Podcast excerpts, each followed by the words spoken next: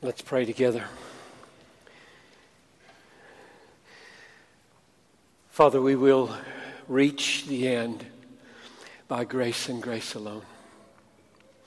And so I pray as we look at this passage about how not to lose heart on the way to the end, you would do that work. Make this moment by your Spirit, through your word, a means of persevering to the end in faith, in marriage, in ministry, in hope, and let none fall out. We know that we cannot survive, let alone thrive, in this great warfare without almighty grace. So I ask that it would come. Come, Holy Spirit, and move in this room to lift up those who are sinking and to strengthen by your power those who are weak in themselves. And would you make this day beyond all expectation a catalyst for something extraordinary in this city and this island. All of Great Britain.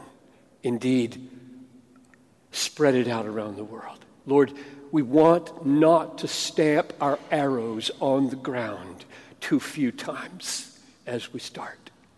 Come, do more, do more than anyone expected for themselves or the movement of your gospel, I pray. I ask this in Jesus' name. Amen.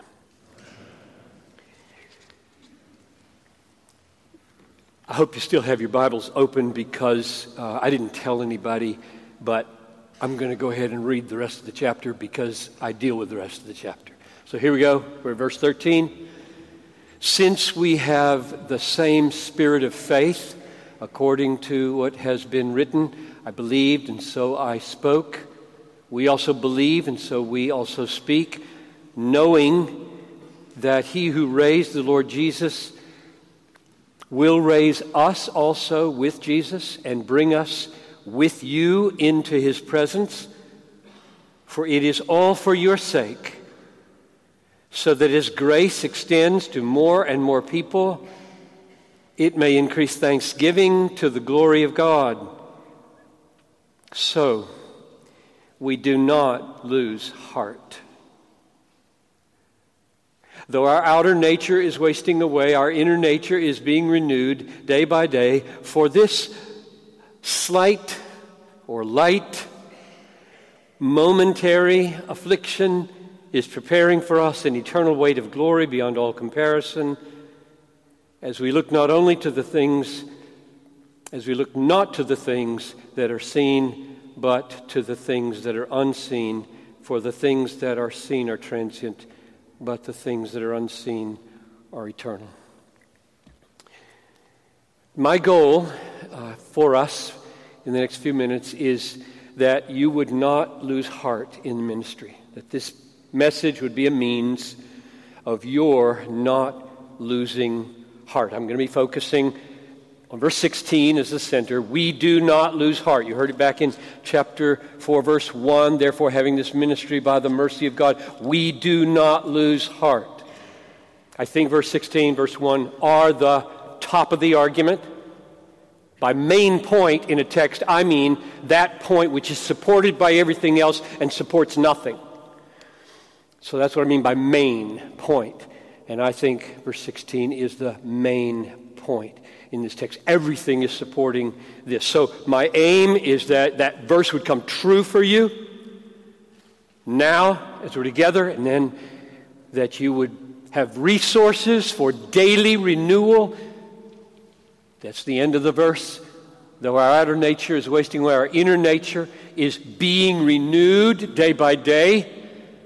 So the negative side, don't lose heart positive, be renewed every day. Get up every morning and be able to be new for the work, new for the family, new for the city. That's the goal of that verse and this chapter, probably the book. Moral failure is a big reason why ministries collapse. Discouragement is a much bigger issue. Doesn't get any press. Things just die and they never get in the paper. And so I want to address that issue mainly. I was asked uh, a couple days ago with Richard when we were doing this little five minute video what's personally very thrilling to you about Jesus right now? Well, I, I said without any hesitation, He keeps me. I'm 69. I've, I've finished the 33 years of pastoring at Bethlehem. I work for Desiring God. I teach a course in seminary. But a huge part of my life is over. Huge part of my life is over. And I look back with absolute amazement that I made it. So I brought along an excerpt from my journal dated November 6, 1986. So I'm now 40 years old. Raise your hand if you're 40, give or take a year. Okay. This is a dangerous time. Very dangerous. People write books on men in midlife crisis. It's real. It starts at 41 and a half. That's what one book said. I, I have no idea. But I was 40, and I'll just read. Now, this is, I was at the church six years now when I wrote this. And after it's over, I will stay another 27 years. It won't sound that way. Quote, Does this mean my time at Bethlehem is over? I won't give you the, the context. you can ask me later. Does it mean that there is a radical alternative unforeseen? Does it mean that I am simply in the pits today and unable to feel the beauty and the power and the joy and fruitfulness of an expanded facility or ministry? Oh Lord, have mercy on me. I am so discouraged. I am so blank. I feel like there are opponents on every hand, even when I know that most of my people are for me. I am so blind to the future of the church. Oh, Father, I am blind because, am I blind because uh, there is no future for me at the church. Perhaps I shall not even live out the year, and you are sparing the church the added burden of a future I had made and could not complete. I do not doubt for a moment your goodness and power or omnipotence in my life or in the life of the church. I confess that the problem is mine, the weakness is mine, the blindness is in my eyes, the sin, oh, reveal to me my hidden faults, is mine. Mine is the blame. Have mercy upon me, Father. Have mercy on me. I must preach on Sunday, and I can scarcely lift, scarcely lift my head. That is probably not a rare journal entry. so you're dealing with a real emotional basket case up here. I don't know if you might have seen it online. John MacArthur came to one of our pastors' conferences a few years ago, and we did a panel. John MacArthur's never had a bad day in his life. we, we, we were, somebody addressed the question to us well, tell us about a down day, John MacArthur. Tell us about a down day. He said, Can't think of one. I just looked him and said, You're from another planet.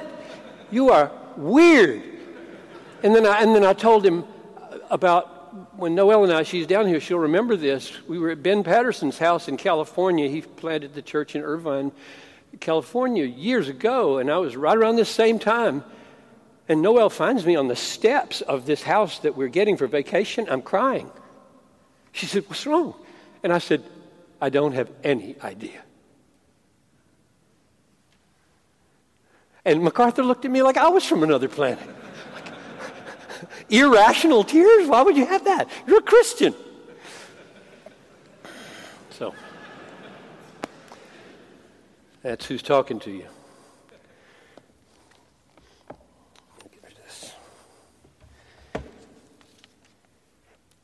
Verse 16.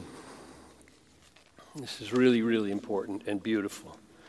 So I hope you get it.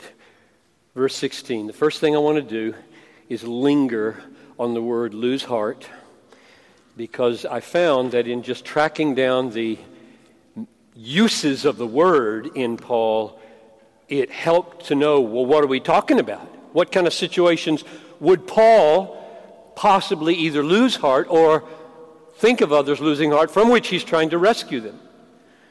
And let me give you all the instances of this word enkakeo in Paul. Number one, I mean, here's one from Jesus. This is all the uses in the New Testament. Jesus, Luke 18:1. Always pray and do not lose heart. So what is the the danger there? You're not getting what you asked for. That's why Jesus says that, right? Always keep praying and don't lose heart. Then he tells the story about the widow who's knocking on the door of the judge. Jesus envisions people losing heart because he's not responding fast enough. That's why he said it. So there's, there's event number one unanswered longings and prayers that you've sent up to God for 20 years, like one of your children. Or, or whatever you've been aching for and hasn't happened. Number two, Ephesians 3:13. Do not lose heart in what I am suffering for you. Now, what, what's that? What would that be in your experience? This movement is so embattled and leaders are so opposed. What use is it for me? Do not lose heart over what I am suffering for you. So to see one of, one of your champions suffering, or to see the movement so resisted that you lose heart. Number three, two texts almost the same. Galatians 6 9 let us not grow weary, same word, lose heart, in doing good. Second Thessalonians 3:13, do not grow weary, same word, do not lose heart in doing good. You do so much good and nothing's happening. So I'm tired of doing good. I'm going to stop doing good. I know missionaries who have lasted nine fruitful years on the field and quit resisting their lust. Shacked up with 18 prostitutes, left his wife. I'm just tired of fighting the fight after nine fruitful years in ministry. It's not going to do good anymore. I'm just going to do what I want to do. Don't grow weary. Don't lose heart in doing good. And lastly, right here in our text, 2 Corinthians chapter 4, verse 1, I'm going to do a little translation alteration here. Therefore, here's ESV, I'm working out of the ESV. Therefore, having this ministry, by the mercy of God, we do not lose heart. Now, here's, here's literal, literal translation. And the reason this means a lot to me is because when I was a graduate student in Germany, 1973 or 4, I was coming to the end of my studies. I didn't know what I was going to do. I had a wife and a baby, no job, and I wanted to minister the word. And I wrote to Dan Fuller, my loved mentor at, at seminary, and he wrote back this verse with a literal translation and the kathos in Greek right across the top of his letter. Kathos, just as, goes like this. You can look in your Greek if you have it. Therefore, and you got it on your phone, don't you? Got your Greek on your phone? Even if you don't know Greek, you ought to have your Greek on your phone and then a little program to teach you how to learn it while you're waiting for the bus. Therefore, having this ministry just as we received mercy. And he argued that means just as the mercy came to you freely that saved you, ministry is given to you freely, just as freely, just as mercifully. And he just said, God will get it to you. Trust him. He'll give it to you. You don't know where it's going to be, but He'll give it to you. And one door opened. One door changed the rest of my life. I'd never been to Minnesota, never heard of Bethel College. That's the door that opened. I took it. I had a wife. I had a kid. You go through an open door. You, you support your family. You get a job. And so we lived there for 40 years. You think you plan your life? You don't. God plans your life, and that's really good. That's okay. Just keep the room clean where you are, walk through the next door. When it opens, and He'll make it clear. Okay, that, that's the word. All I wanted to do was just set up the word. Don't lose heart. Those are the ways that Jesus and Paul used enkakeo. So now what I want to do is show you the structure of this passage and eight reasons not to lose heart. Because that's the way I think the text is built. So look at the verse, look at verse 16. And I hope if, if, if, these words or something like them are not in your text, change versions. The first word is so, or it might be therefore. One of those two, maybe there's another English equivalent, but we need a therefore at the front, right? So, so is in the ESV. So we do not lose heart. And at the end, as verse 17 starts, 17 starts with for. Now that's really significant. That, that totally controls how I handle this text. So here's, here's what I see. Verse 16 is like a table, and on it is this luscious exhortation and hope that we will not lose heart and that we will be renewed every day and at the front of it is a therefore, and at the back of it is a because. Now, can, how would you draw that? Well, you, the therefore means something has been said back here that supports that, right? I'm hungry, therefore I eat. So it supports the table like this. And I eat because I'm hungry. Another support. So here's the table, here's the supports, and I know, you don't know yet, but I know that those supports are four legs each. There are four becauses, and there are four words leading to the therefore. Which means that the way Paul thinks is that there are grounds, there are truth grounds for not losing heart. And that if the Holy Spirit would come to you as you hear the grounds open, either in personal devotions or listening to me, winds of hope would blow into your life. And you would be able to keep on going. So now I'm going to take it off, Richard. He said, Why are you wearing that? I said, Oh, it's just habit.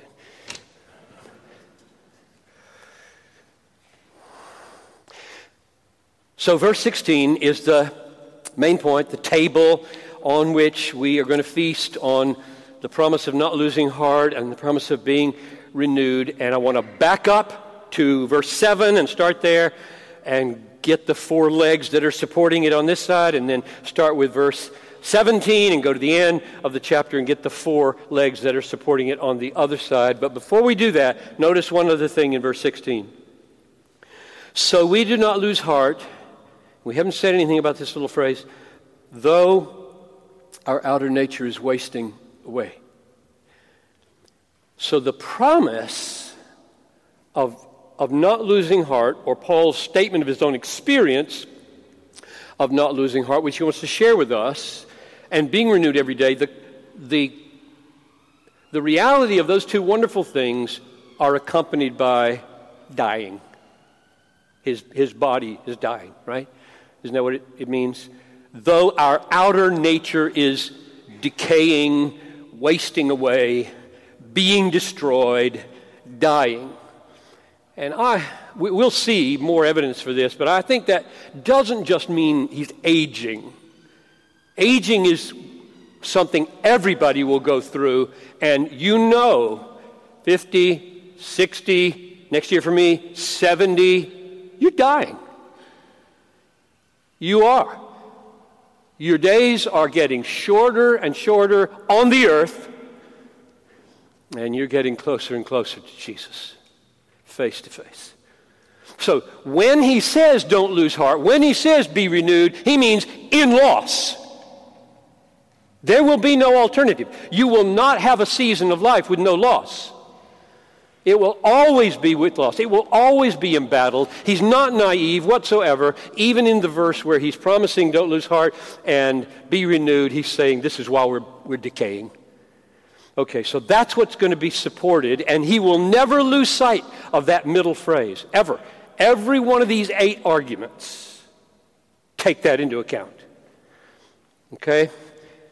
So we start at verse 7. I could go back earlier, but just to make it manageable, I'm going to do 7 through 18 for uh, these eight arguments. Number one. So these are, so here's the table. Here's the four legs at each end. These four legs are coming from verses 7 through 15, which are followed by therefore. Number one, verse 7. We have this treasure in jars of clay, earthen vessels, clay pots, which means decaying, aging, embattled, sickness, everything else that depletes us, depletes us. We have this treasure in earthen vessels that the surpassing greatness of the power may be of God and not from ourselves. Therefore, do not lose heart. I'm going to say that after every one of these because I think that's where this, that's where this text is going. It's going to that big therefore in verse 16. So you have the gospel glory. If we wanted to go back to verses 4 through 6, we would see it's the light of the gospel, of the glory of Christ, who is the image of God. That's the glory that you have. That's the treasure that you have in this clay pot of your personality and your body. And he says the reason it's in your kind of ordinariness, your kind of weakness, your kind of clay, is so that the surpassing power will be manifestly of God if anything good comes from your ministry. And Paul says that's a ground for not losing heart. Why is that a ground for not losing heart?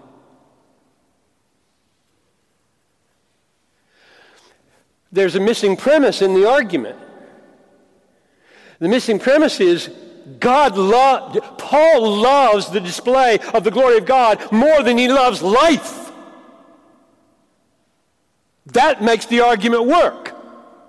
Without it, the argument doesn't work.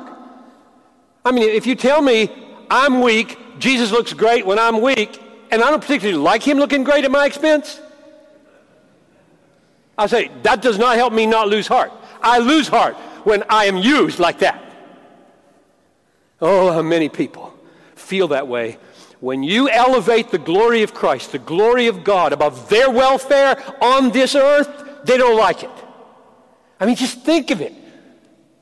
His power is made perfect in my weakness. Therefore, I will all the more gladly boast in my weaknesses. Chapter 12. Well, what kind of weird person are you? You get happy when you're broken, you're hurt, you're in battle, you go down, he goes up, and you get happy. That's right. If, if you don't share that priority, this message will not help you. So you got to come to terms with whether or not you share Paul's heart for Jesus. I count everything as loss because of the surpassing value of knowing Christ Jesus, my Lord. I count everything as lost if I can see him go up and me go down. I don't like going down, but if Jesus goes up when I go down in this community, I'm encouraged. I'm encouraged. That's number one. Number two. Oh, you know what? There are two, uh, two other verses where this is said. So I'm going to read those. Verse, verse 10, same point. So, three verses for the first point. Verse 10 Always carrying about in my body the dying of Jesus. So, another way of saying our body's wasting away. Always carrying about in my body the dying of Jesus, that the life of Jesus may be manifested in our bodies. Same point as verse 7. Verse 11. For we who live are always being delivered over to death for Jesus' sake, that the life of Jesus also may be manifested in our mortal flesh. Same point. You can't miss it. 7, 10, 11, same point. We are dying. We are wasting away. We are clay pots. Why? His life, His glory, His fame. Which means if you don't love his fame above, you, above everything, you will not survive in Christ exalting ministry. But if you do, then you will have a way to see your weaknesses. Number two, two of eight. So this is second in the in the legs here. Four legs supporting on the therefore side. Number two, verse 12. So death is at work in us, but life in you. Therefore, do not lose heart. Now, this is a different argument, isn't it? The first argument was Christ looks great when I am weak for his sake. And this one says, You get life when I am dying. So death is at work in us, but life in you. This runs all through 2 Corinthians. In chapter 1, we are suffering for your sake so that you might be encouraged with the same encouragement we had from God. There is a profound principle here that you all know. Jesus saves sinners by dying for them and so do his ministers. Not in the same way.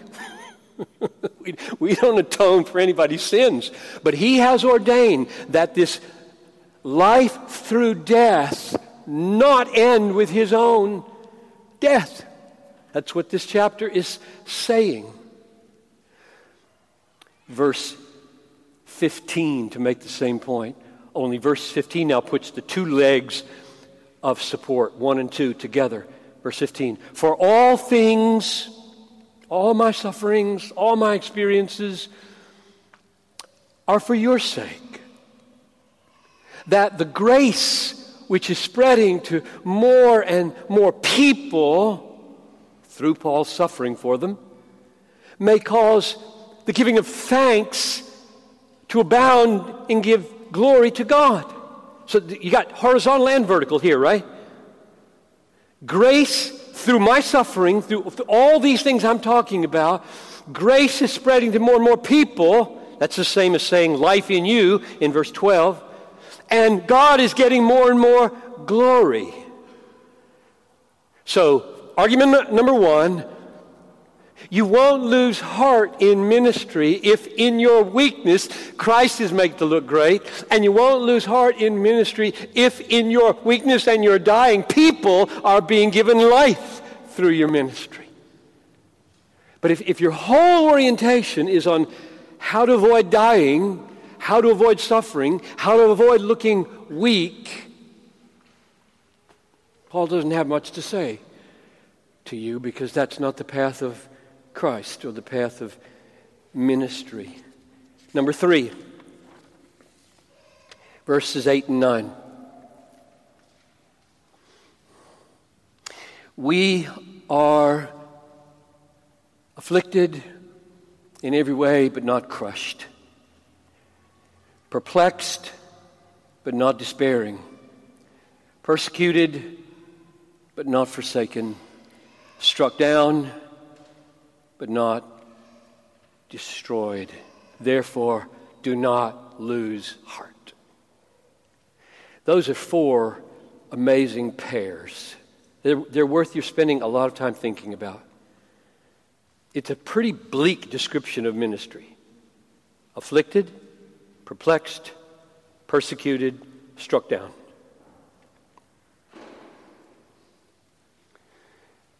And then he doesn't say, but in a few days it goes away. He just says, not all the way afflicted, that is, not crushed to death. And then he says, not despairing in, in my perplexity, though my perplexity may remain. And he doesn't say persecuted, but that, that's over after a little while. He says, no, we're just not forsaken in it. And struck down, well, you won't be struck down tomorrow. Well, maybe you will be, and, but you won't be destroyed. afflicted. The word thlibo, pressed, pressed but not crushed. Well, how much can you be pressed and not crushed? You haven't seen how much you can be pressed and not crushed. Perplexed, that's so encouraging to me. This is an apostle. He gets special revelation and he's confused. you know, I listened, I just listened to Richard uh, talk about wisdom for church planting, and I sat there thinking, I don't know any of this stuff. I'm done. I don't know any of this stuff. I've been confused all my ministry how to do church. I just, I just preached and tried to figure things out for 33 years and ended and handed off the problems to somebody else. And, and now he's, I hope, preaching and trying to figure things out. I've never met a pastor except cocky ones who fall who know what they're doing.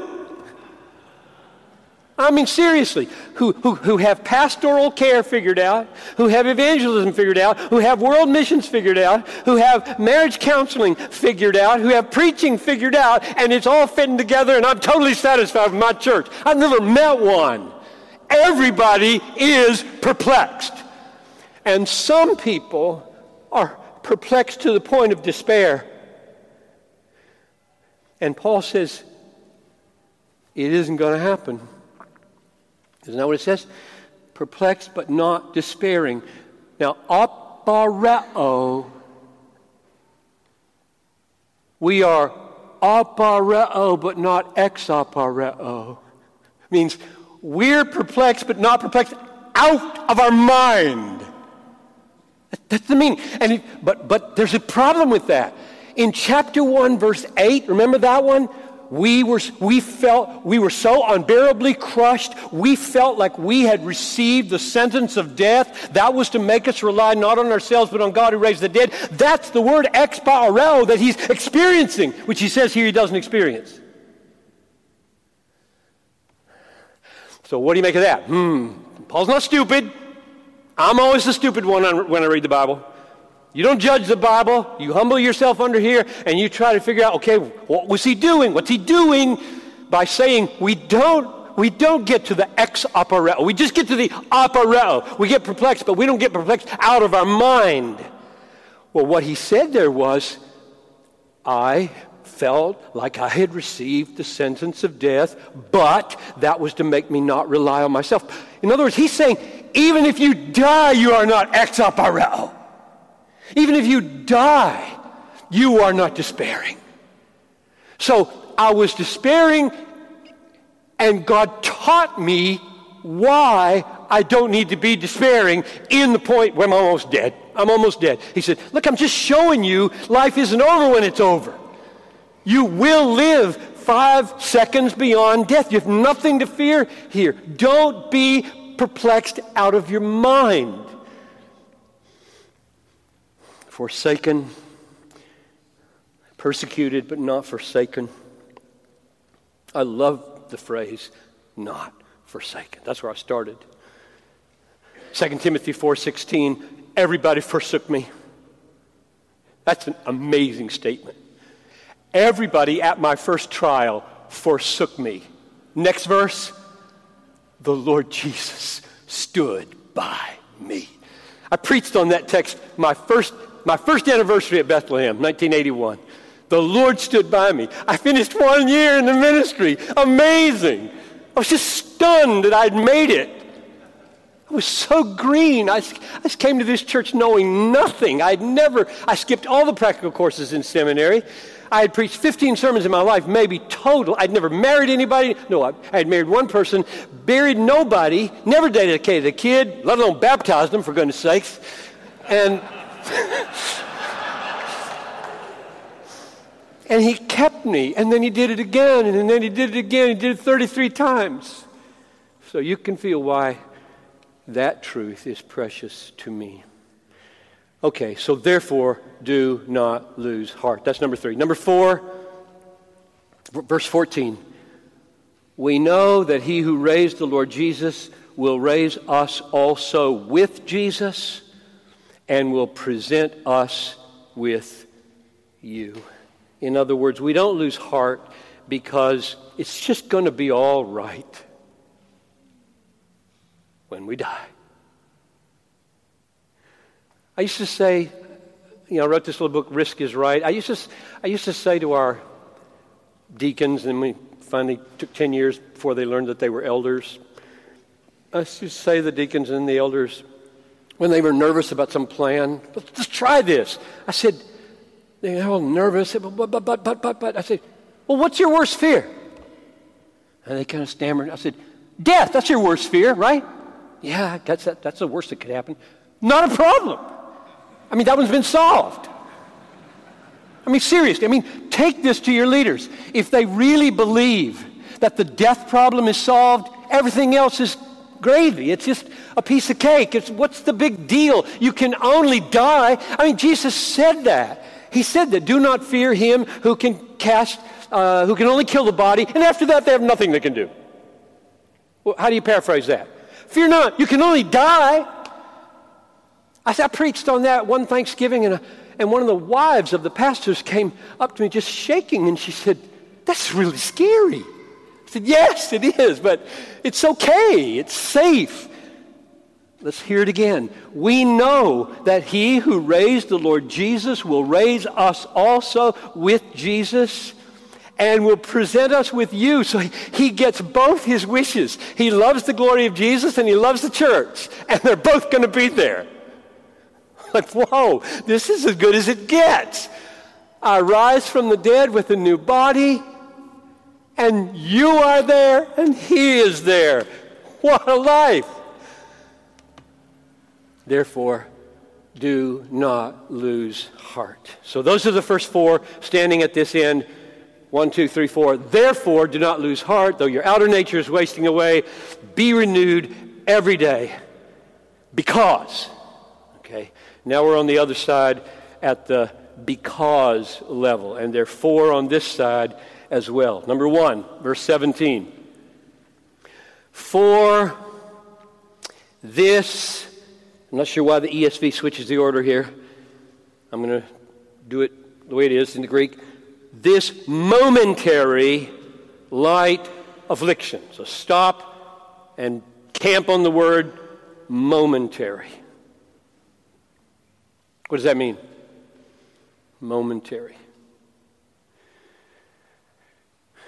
It doesn't mean one day, and it doesn't mean one week, and it doesn't mean one year.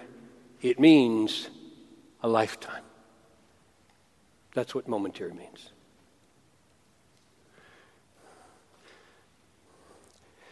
Romans 8 18. I reckon the sufferings of this present time are not worth comparing to the glory that will be revealed to us. The sufferings of this present time. 1 Peter 5:10 After you have suffered a little while, the God of all grace who called you to his eternal glory in Christ Jesus will comfort you. James 4:14 What is your life? You are a mist that flourishes for a little while and then is gone. Paul did not mean, in his own case, he suffered in November. He meant, I always suffer. And it is so short compared to eternity which is the comparison that he's going to draw. This momentary affliction is working and eternal. So eternal corresponds with momentary, and weight of glory corresponds with light. But we're only working on momentary right now. You know, in America,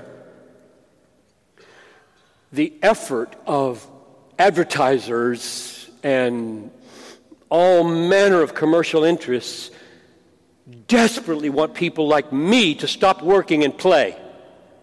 It's called retirement. They want me to feel you have earned 20 years of play. To which I say, to hell with that lie. I hate that message.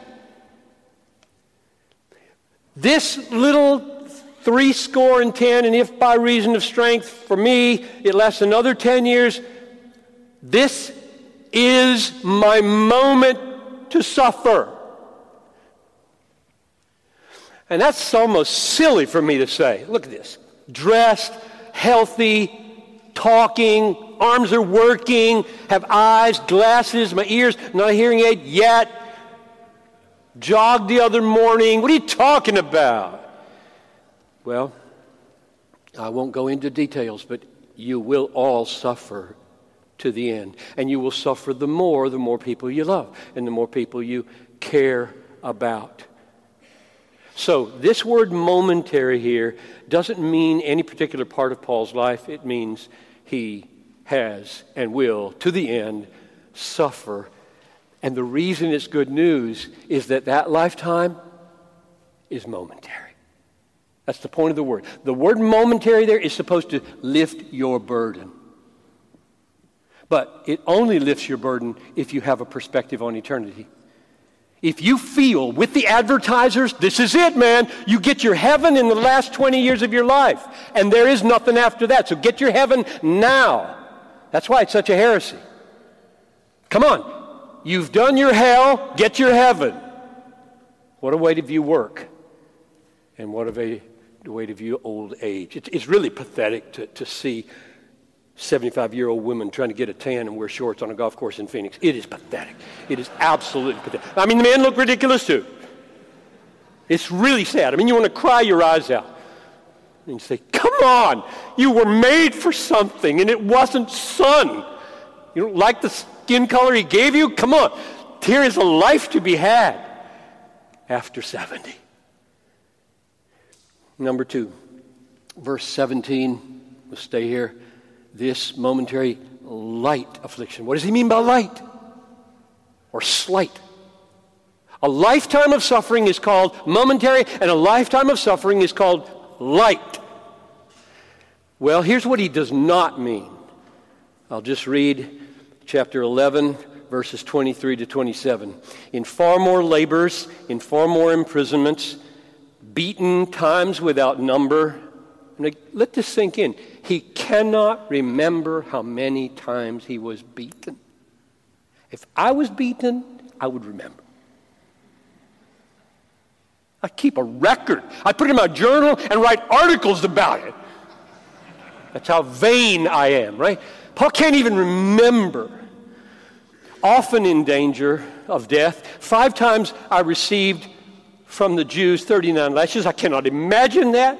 Five times 39. On number two or three or four, the typical British Christian or American Christian would say, I'm out of here. If that's the way you treat your children, I am done. Oh, if you don't have a theology that can handle God's ordaining five times 39 lashes opening your back just when they were getting healed until you cannot get up in the morning because of the pain and the stiffness, if you have a theology for that, I don't know what you'll do with the life of Paul or texts like these.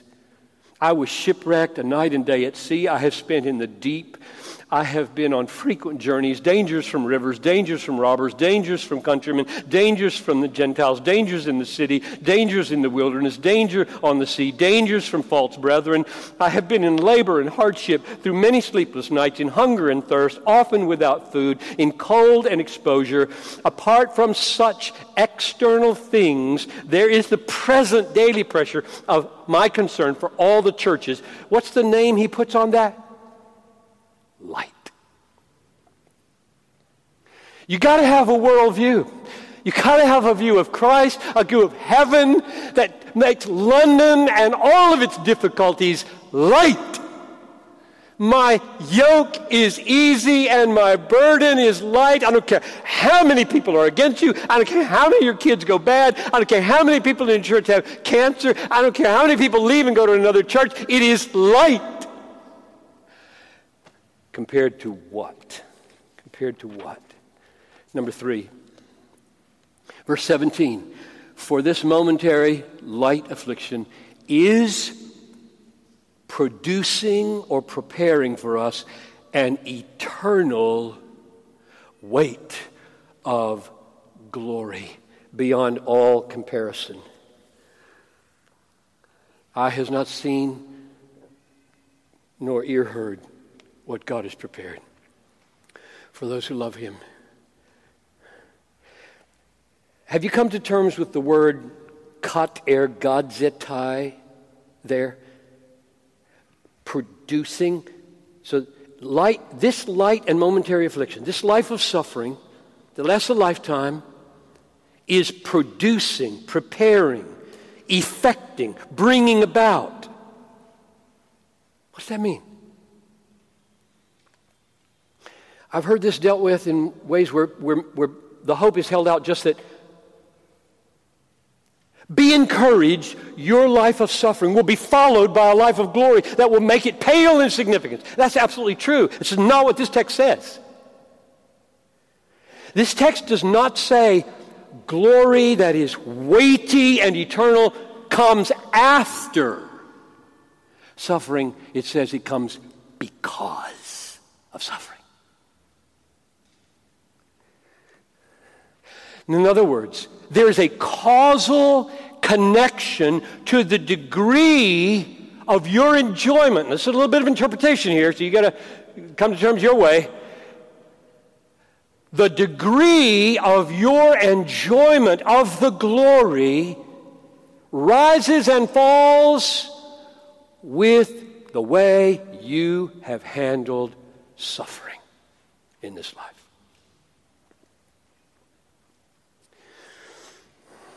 Blessed are you when men persecute you and revile you, say all manner of evil against you falsely. Rejoice in that day and be glad because great is your reward in heaven. And even though Jesus doesn't make it explicit like Paul does here, I think the idea there is there is a correlation between that pain and that glory.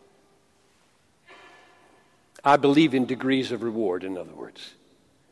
A lot of texts, I think, teach that. I have not suffered much compared to some of you and to people I've read in history and biography.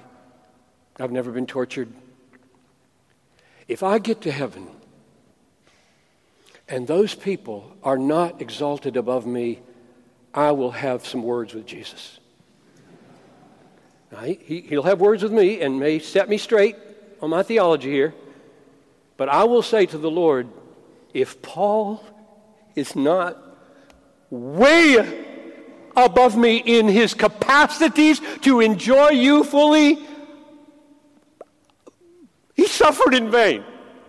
And, and Jesus may smack me around a little bit, or I don't know what he's going to say, but that's what I'm going to feel because that's what I think this text teaches.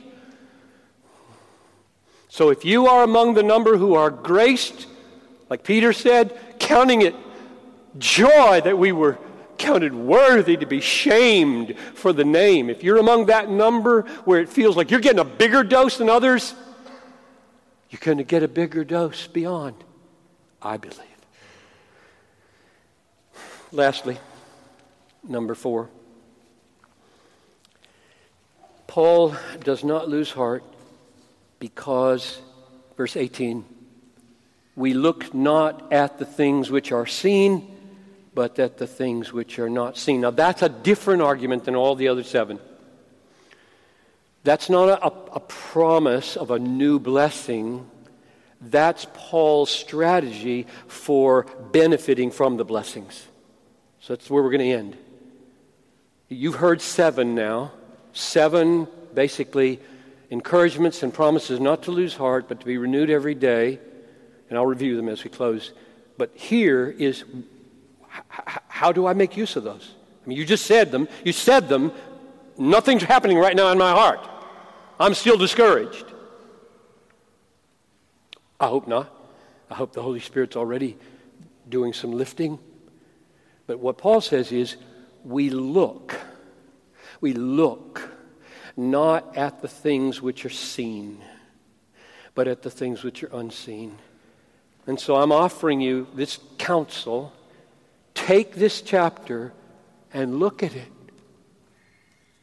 I've tried to paint it with words, but now you've got your Bibles.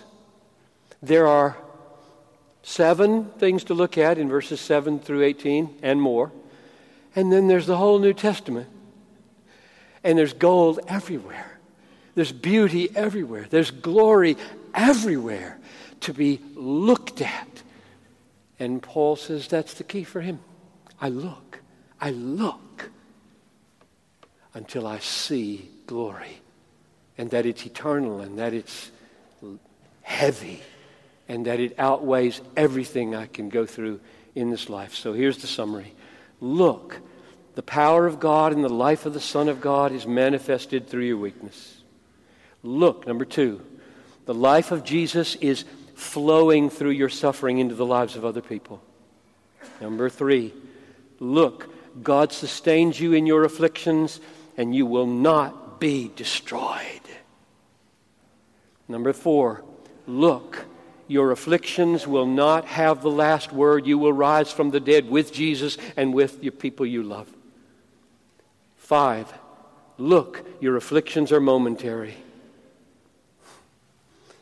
They are only for now, not the age to come.